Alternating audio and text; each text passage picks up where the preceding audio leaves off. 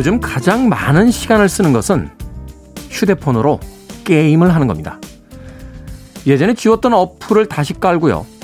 하루에 한두 시간 동안 아무 생각 없이 게임을 합니다. 누군가는 시간의 낭비라고 말할지도 모르지만 뭐 인생에는 가끔 그런 것들이 필요합니다. 건강에는 안 좋지만 라면을 먹어야 하는 타이밍. 못 마시는 술이지만 조금은 즐겨야 하는 순간.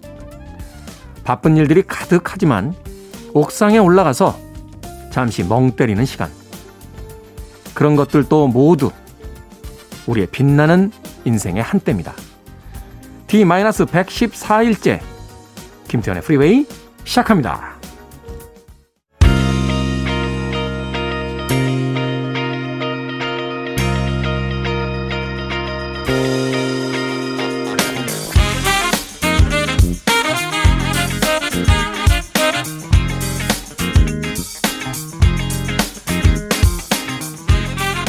레이 파커 주니어의 A Woman Needs Love 들으셨습니다. 빌보드 Kid의 아침 선택 김태훈의 Freeway 저는 클 태 자 쓰는 태디 김태훈입니다.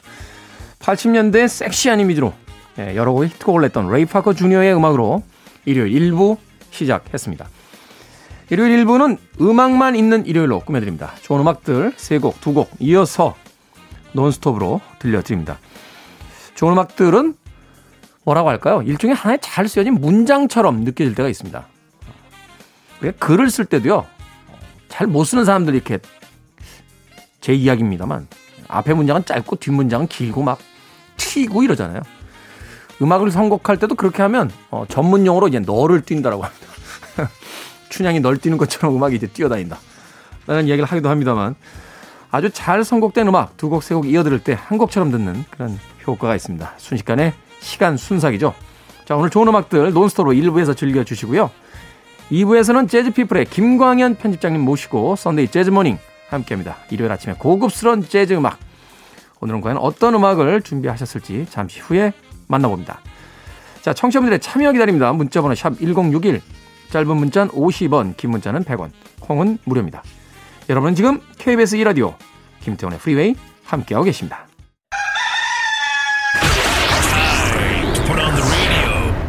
김태훈의 Freeway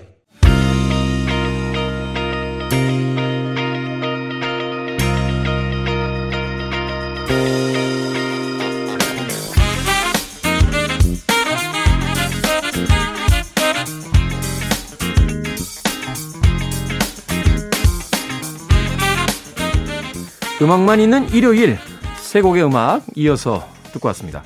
세 곡 다 드라마, 예, 미국 드라마의 주제곡들이었죠. 80년대에 대중들에게 사랑받았던 우리나라에서도 방영됐던 어, 드라마 주제곡들 세 곡 이어서 들려드렸습니다.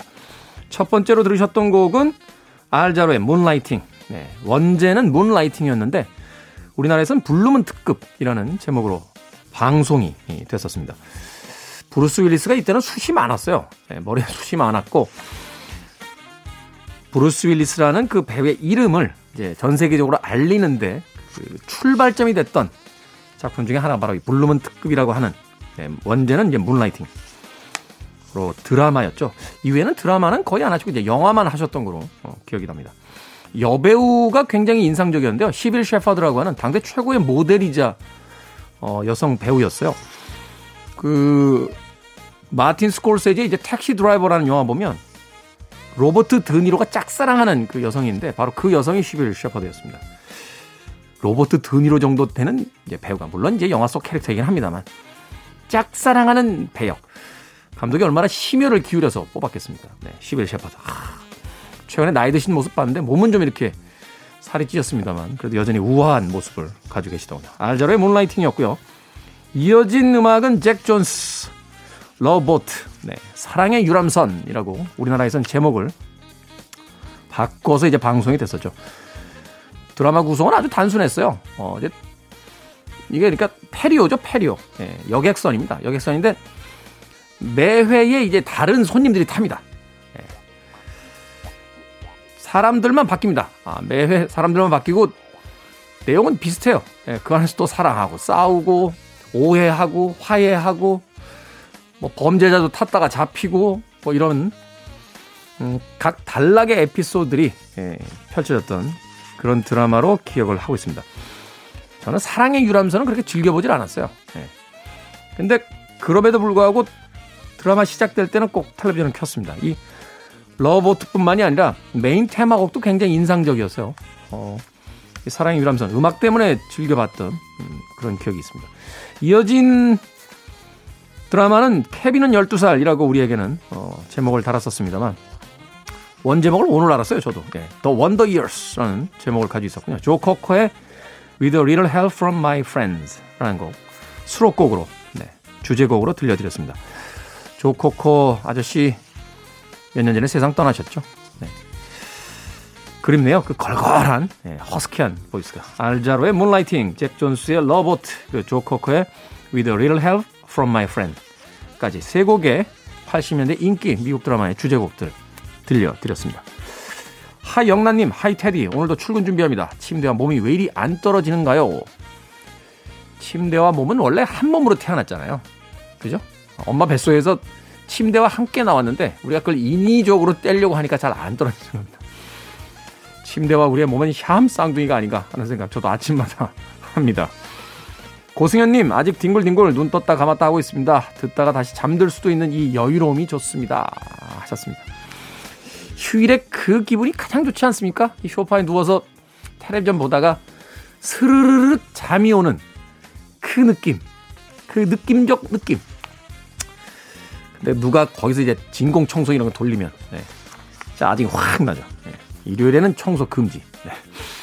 자, 음악 듣습니다. 패티 라벨과 마이클 맥도날드가 함께한 On My Own 그리고 커티스 메이필드 기타를 아주 잘 치시던 아티스트죠. Tripping Out까지 두 곡의 음악 이어서 듣습니다.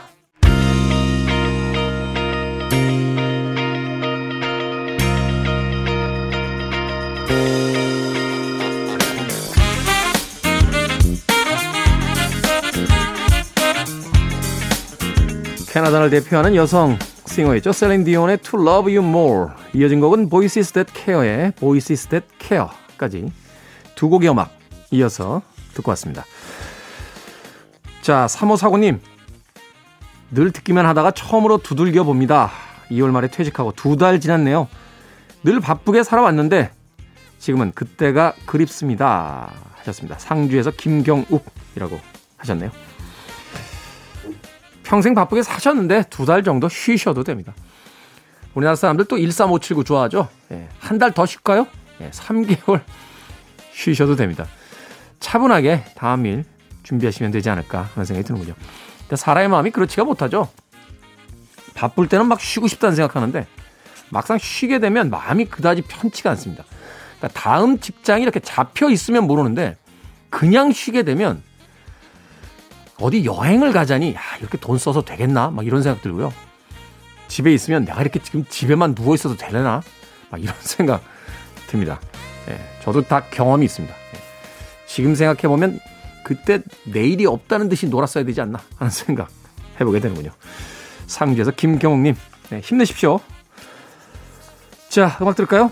빅센의 Crying 그리고 벤자민 오의 Stay the Night까지 두 곡의 음악 이어서 보내드립니다. You're listening to one of the best radio stations around. You're listening to 김태훈의 Freeway. 빌보드 키드의 아침 선택 KBS 2 라디오 김태훈의 프리웨이 함께하고 계십니다. 자, 1부 끝곡은 올레타 아담스의 Get Here 듣습니다. 저는 잠시 후 2부에서 뵙겠습니다.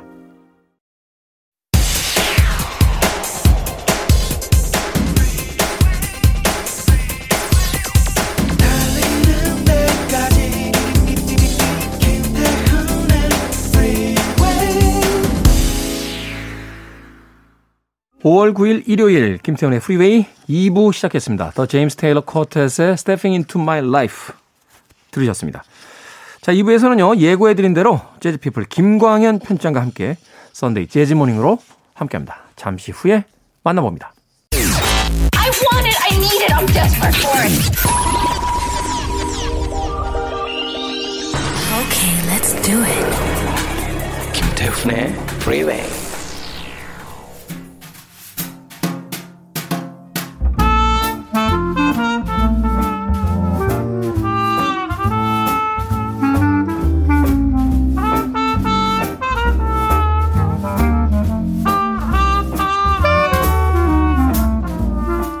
일주일 중 음악에 몰입하기 가장 좋은 시간. 아마도 여유로운 일요일 아침이 아닐까 싶습니다. Sunday Jazz Morning.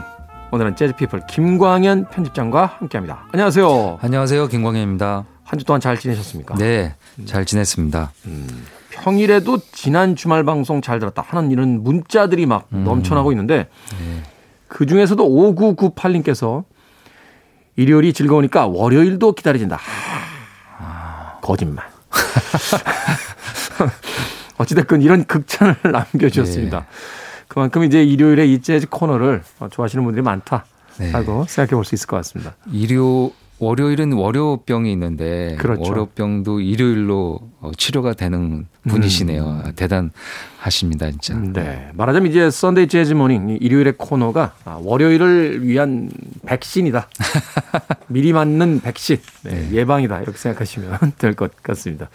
왜냐면 이제 코너 진행하면서 들었던 음악들 네. 다시 듣게 되는 경우들이 있잖아요. 좋은 음악들 골라내서. 그렇죠. 네. 네. 그 곡 아니면은 그 곡을 연주한 연주자들.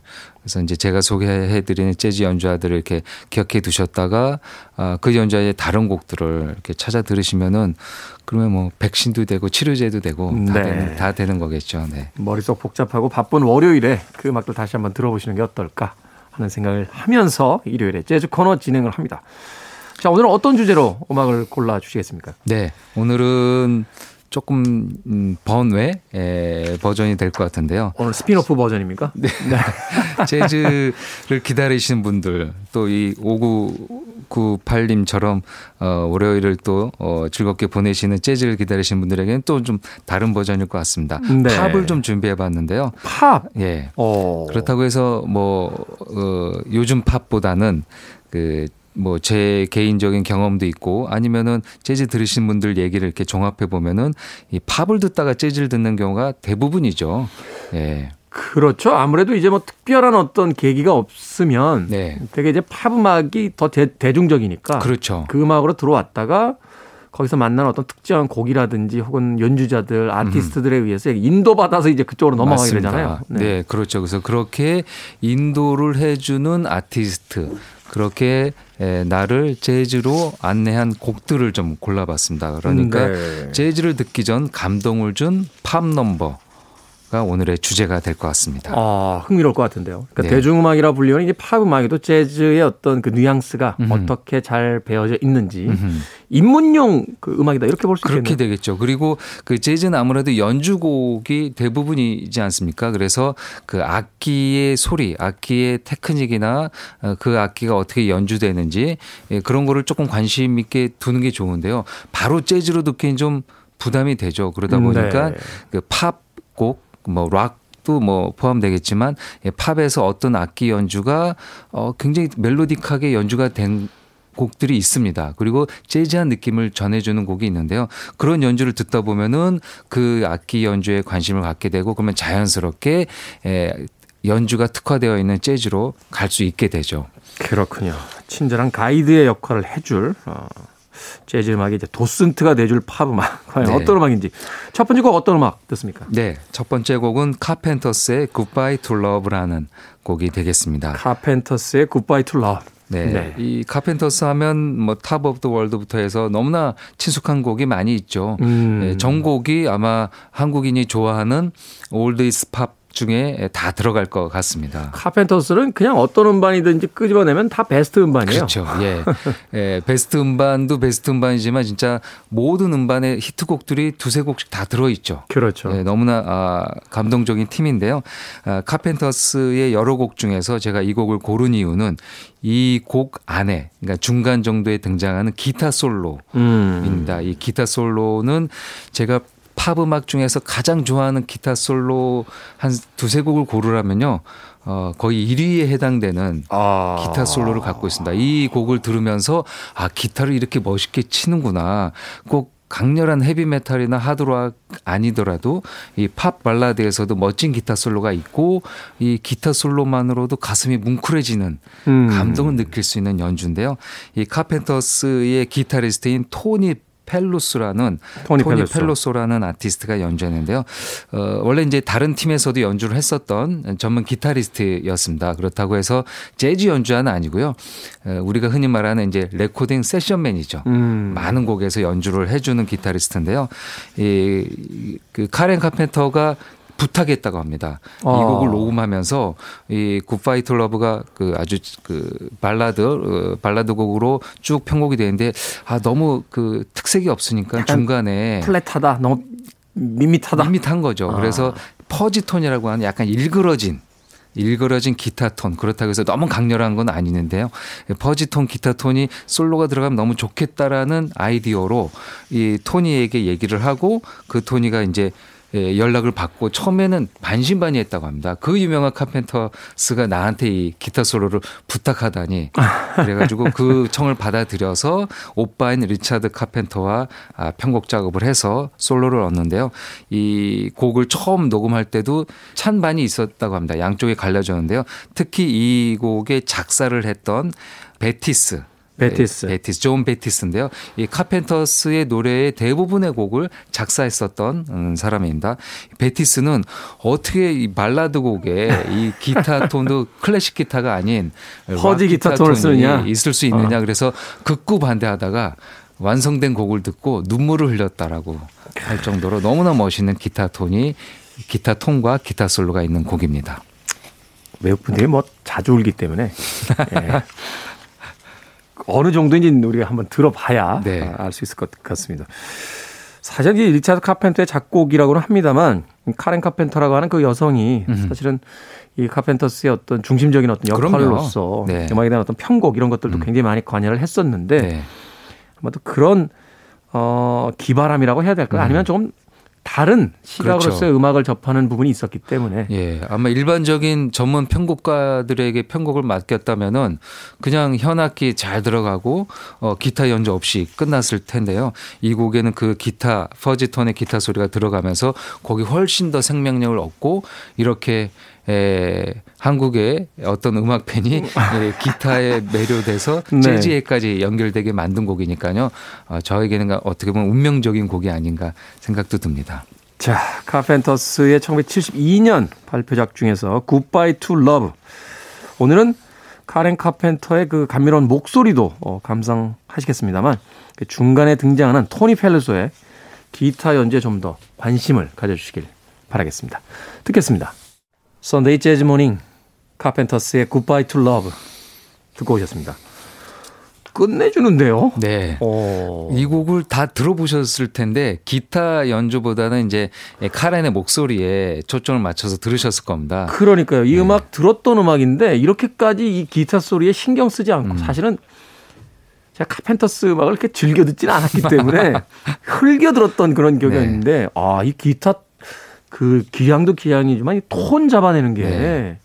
기가 막히네요. 그, 그렇죠. 이 70년대 아마 이런 기타 톤을 이제 우리 음악에서 찾으신다면 이제 산울림. 산울림 예, 산울림에서 이런 약간 일그러진 톤. 좀 더 거칠죠. 그렇죠. 어, 이 톤보다는.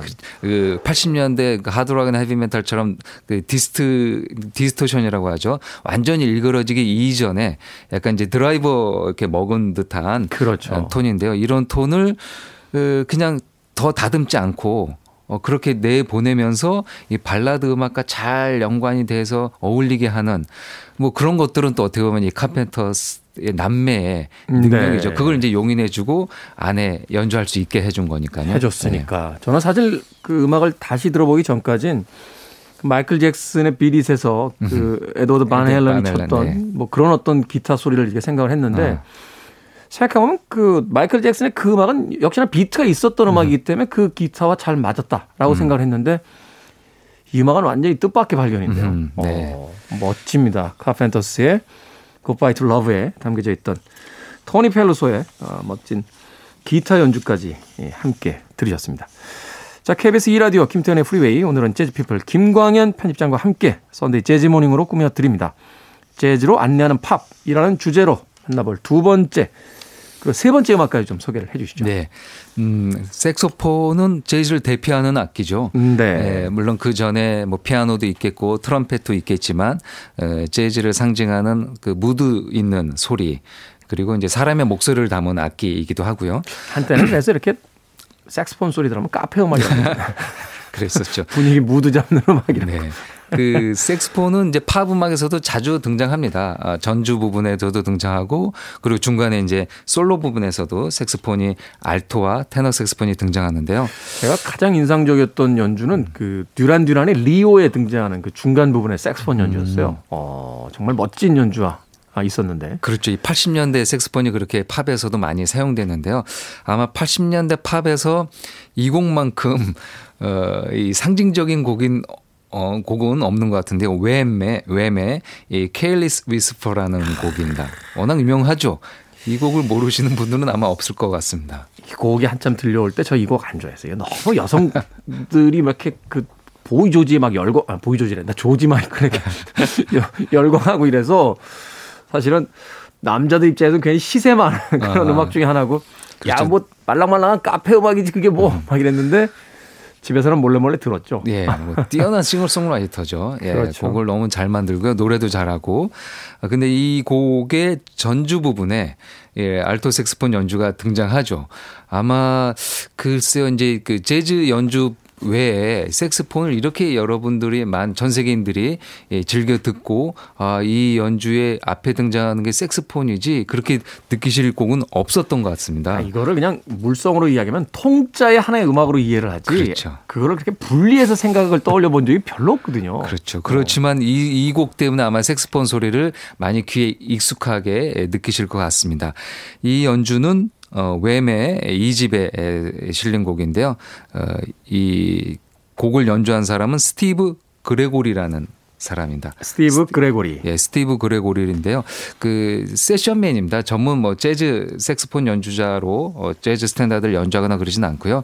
어, 그 외에도 영국과 미국의 많은 락 팝 밴드에서 레코딩과 라이브에서 색스폰을 연주한 사람인데요. 아마 본인 이력에서는 이 연주가 가장 유명할 것 같습니다. 가장 크게 빅 히트한 그렇죠. 어, 곡에 그, 이 소개할 드리려고 저도 이제 유튜브에서 검색을 해보니까요. 지금도 생존해 있고 네. 본인이 이 곡의 앞부분을 연주한 아, 영상도 이렇게 유튜브에 올라와 있는데요. 아. 이제 나이가 좀 많이 드셨죠. 그렇지만 그렇겠죠. 지금도 이제 색스폰 연주자로 활동하고 있습니다. 근데 이 곡을 Careless Whisper를 검색하다 보니까요.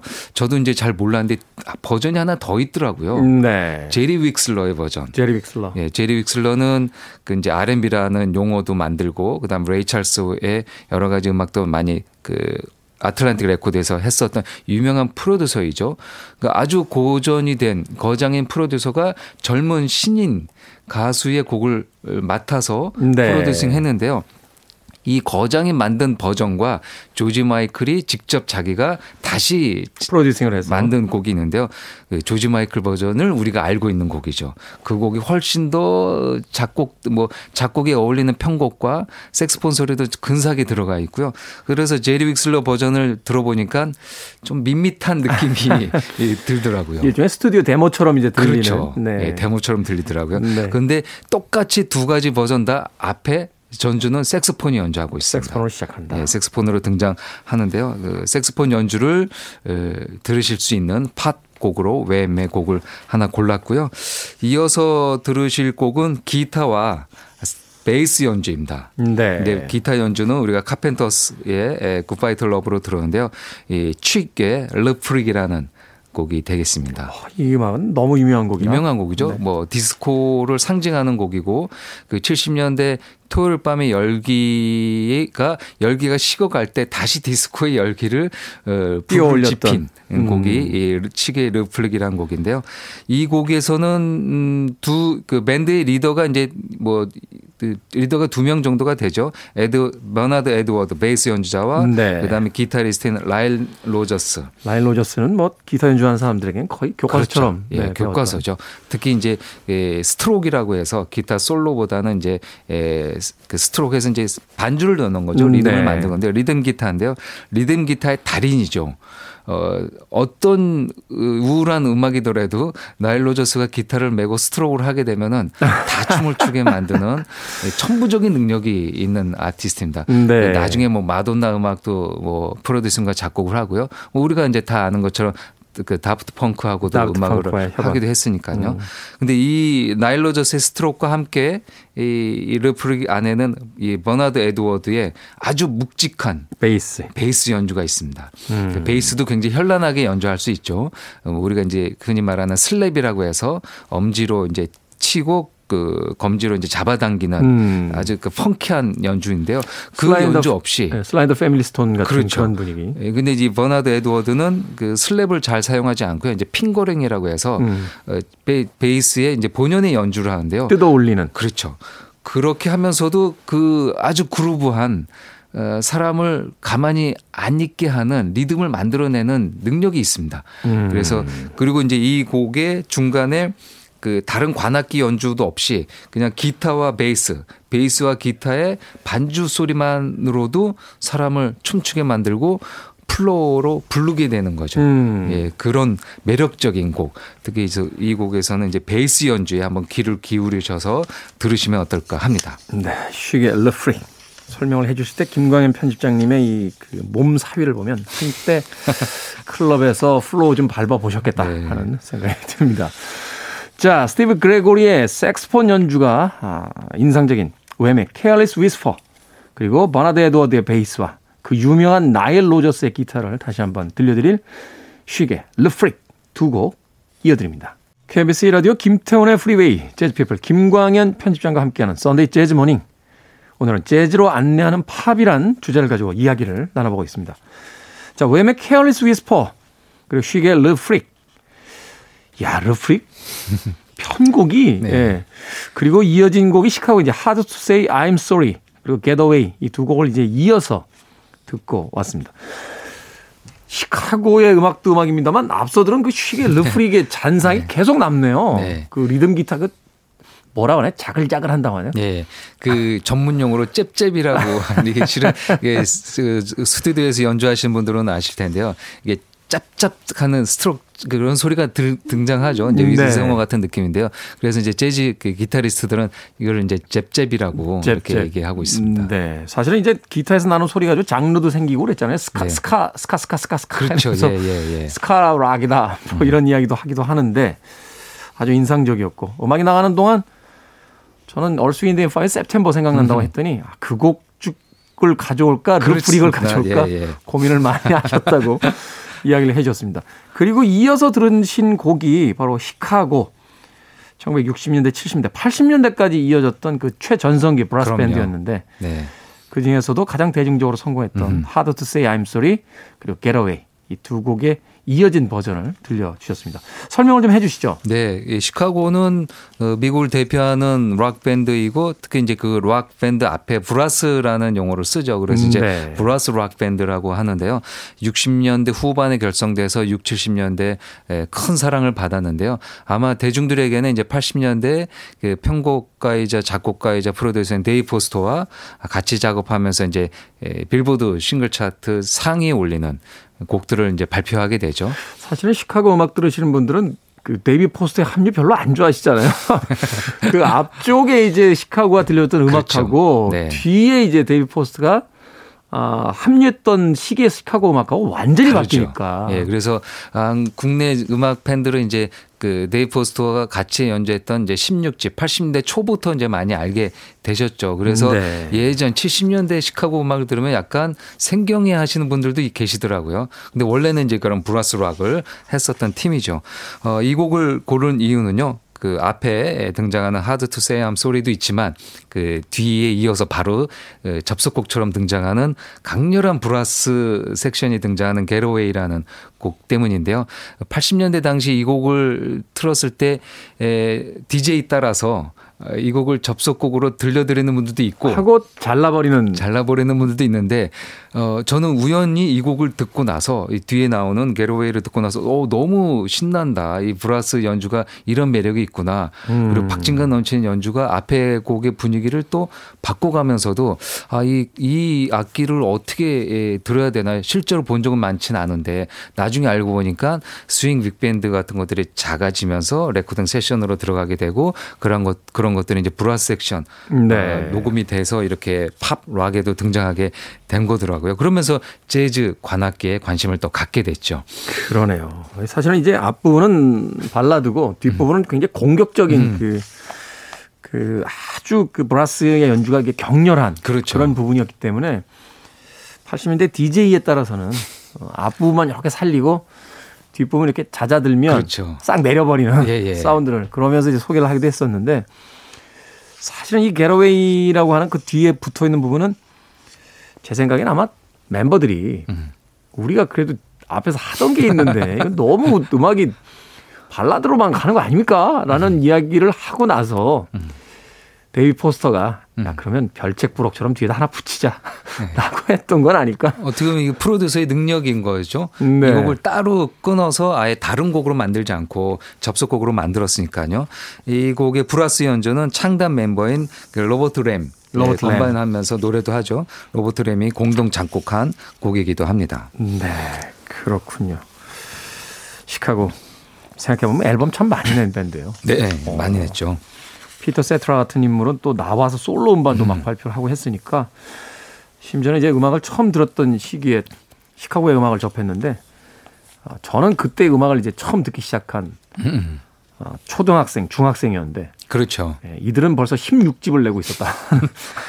또 앨범 명을 이렇게 숫자로 냈었죠. 16, 네. 17 그렇게. 특유의 이 캘리그래피가 그렇죠. 있잖아요. 이렇게 예. 디자인되어 있는 예, 자신들의 시카고를 레터링 해가지고 이제 음, 폰트로 네. 이제 디자인 해가지고 어, 앨범 자켓으로 쓰기도 했고요. 아, 타이포그라피라고 하죠. 타이포그라피. 예. 그 아주 특정한 어떤 그 로고가 있어서 음반을 이렇게 들기만 해도 아, 시카고구나 하는 생각을 했던 적이 있습니다. 자, 시카고의 Hard to Say I'm Sorry는 중요한 게 아니고 이어진 Get Away가 더 중요했던 음악 듣고 오셨습니다. 자, 선데이 재즈 모닝 김광현 편집장과 함께 에, 팝과 재즈, 재즈와 팝이 어떤 방식으로서 서로 어, 주고받으며 어, 서로를 이제 영향을 주었는지에 대한 이야기까지 나누고 있습니다. 이제 오늘의 마지막으로 들려주실 곡 어떤 곡입니까? 네, 스티비 원더의 Sir Duke라는 곡이 되겠습니다. 듀크 경. 예, 듀크 듀크 하면은 이제 공작 이란 이제 귀족의 작위이죠. 네. 어, 재즈에는 두 명의 귀족이 있습니다. 뭐 미국은 이제 귀족이 없는 나라니까요. 네. 재즈에는 두 명의 귀족 중에 한 분이 듀크 엘링턴. 듀크 엘링턴. 그리고 또 한 사람이 카운트 베이시가 카운트. 베이시. 카운트는 이제 백작이라는 뜻인데요. 그렇죠. 그 재즈 팬들이 예, 귀족의 작위를 줄 정도로 재즈에 큰 영향을 미쳤고요. 에, 재즈 어떻게 보면 재즈가 대중음악이었던 스윙 시대에 에, 밴드를 이끌고 작곡을 하고 연주했었던 아티스트입니다. 그 중에 한 명인 듀크 엘링턴을 기리기 위해서 스티비 원더가 만든 곡이 되겠습니다. 어, 1976년에 발표했는데요. 어, 74년, 그러니까 2년 전에 듀크 엘링턴이 사망을 하게 됩니다. 네. 듀크 엘링턴은 꽤 장수한 재즈 연주자이기도 합니다. 당시에 뭐 같이 활동했던 분들 너무 일찍 많이 가셨잖아요. 그렇죠. 예. 예. 듀크 웰링턴이 1890 음, 9년인가요? 그러니까 19세기에 네. 태어난 사람인데요. 예, 1974년까지 생존해 있었으니까요. 70을 넘어서까지 활동을 했었던 거장이기도 합니다. 그러네요. 그 당시에 뭐 저 소위 이제 찰리 파커를 비롯한 음. 수많은 아티스트들이 뭐 리모건 같은 인물들도 그렇고 네. 뭐그 굉장히 많이 일찍 세상들을 떠났으니까 아, 이 듀크 엘링턴이 살아 있었던 74년에 같은 시기에 활동했던 아티스트들 그렇게 많지 않았을 것 같아요. 후배들을 먼저 떠나보내는 모습을 에, 봤을 텐데요. 네. 그렇기 때문에 아마 이 스티비 원더 같은 그 소울 음악 재즈의 영향이 있었던 R&B나 소울 음악을 했었던 거장들은 당연히 어릴 때 들었던 듀크 엘링턴의 음악을 영향을 받았고 듀크 엘링턴이 세상을 떠났을 때 네. 뭔가 추모하는 곡을 만들어야 되겠다는 생각을 했었을 겁니다. 그래서 1976년에 Songs in the Key of the Life라는 뭐 명반이죠. 네. 에, 두 장짜리로 되어 있는 더블 앨범.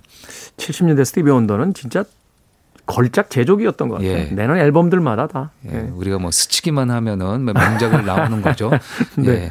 그 내는 앨범마다 뭐 그래미 빌보드를 다 석권을 했으니까요. 특히 이 두 장짜리 앨범은 실은 팝 음반에서 두장 음반을 잘 안 냈었었죠. 70년대. 그렇죠. 가격도 올라가게 되고 제작비도 많아지게 되고 그 가격이 올라가면 이제 그 음악 팬들이 사는 것도 좀 꺼리게 되니까요. 그래도 더블 앨범이라고 소위 불렀던. 그렇죠. 근데 그것을 에, 뭐 희석시키면서 완전히 성공을 한 음반으로 자리매김을 하고요. 스티비 원더의 명반 중에 하나로 어 지금까지 회자되고 있습니다. 그, 그 중에 앨범에 아마 A면 첫 번째 곡으로 이 곡을 넣었던 것 같은데요. 네. 듀크 엘링턴을 추모하기 위해서 곡 안에도 듀크 엘링턴과 같이 활동했었던 뭐 베니 굿맨, 그다음 카운트 베이시, 글렌 밀러, 뭐 루이 암스트롱. 루이 암스트롱은요 이름을 얘기하지 않고 애칭인 사치모를 얘기합니다. 사치모. 예, 사치모라고 얘기를 하고요. 엘라 피츠제럴드. 입이 굉장히 커서 예, 별명이죠. 그렇죠. 네. 사치모. 예, 그 듀크 엘링턴과 같이 연주했던 스윙 시대 연주자들을 일일이 얘기하면서 스윙 시대를 기억하는 노래이기도 합니다. 아, 뒤에는 어, 시카고 음악처럼 이 곡을 고른 이유는 뒤에 나오는 브라스 섹션입니다. 그 브라 그 라인을 아주 잘 만들어 가지고요. 어, 브라스 섹션이 예, 시종일관 스윙 빅밴드처럼 등장합니다. 그래서 관악기와 친숙해질 수 있는 곡이기도 한데요.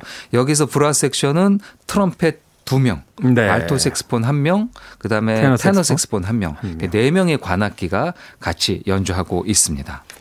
일종의 이제 송가이기 때문에 음. 네, 사실 이제 이 브라스가 사실은 그 흑인들의 어떤 그 장례식장에서 주로 이제 그 레퀴엠을 부르면서 그렇죠. 예. 어, 일반인들에게도 또 알려졌다 이런 이야기도 있는데 듀크 엘링턴은 피아니스트였음에도 불구하고 음. 그의 송가를 위한 음악으로서 이제 트럼펫과 알토, 테너로 이어지는 이제 브라스 섹션을 이제 후반부에 배치한 네. 그런 음악이라고 볼 수 있을 것 같습니다. 스티비 원더, Sir Duke. 스티비 원더의 그 재능이 가장 넘쳐 흘렀던 70년대에 발표된 곡. 이 곡 오늘 끝곡으로 듣도록 하겠습니다. 자, 선데이 재즈 모닝의 재즈 피플 김광현 편집장과 함께했습니다. 고맙습니다. 감사합니다.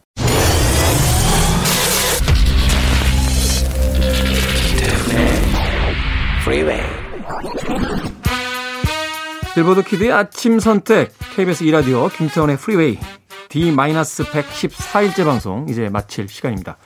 오늘 끝곡은 김광현 편집장님께서 소개해 주신 스티비 원드의 Sir Duke입니다.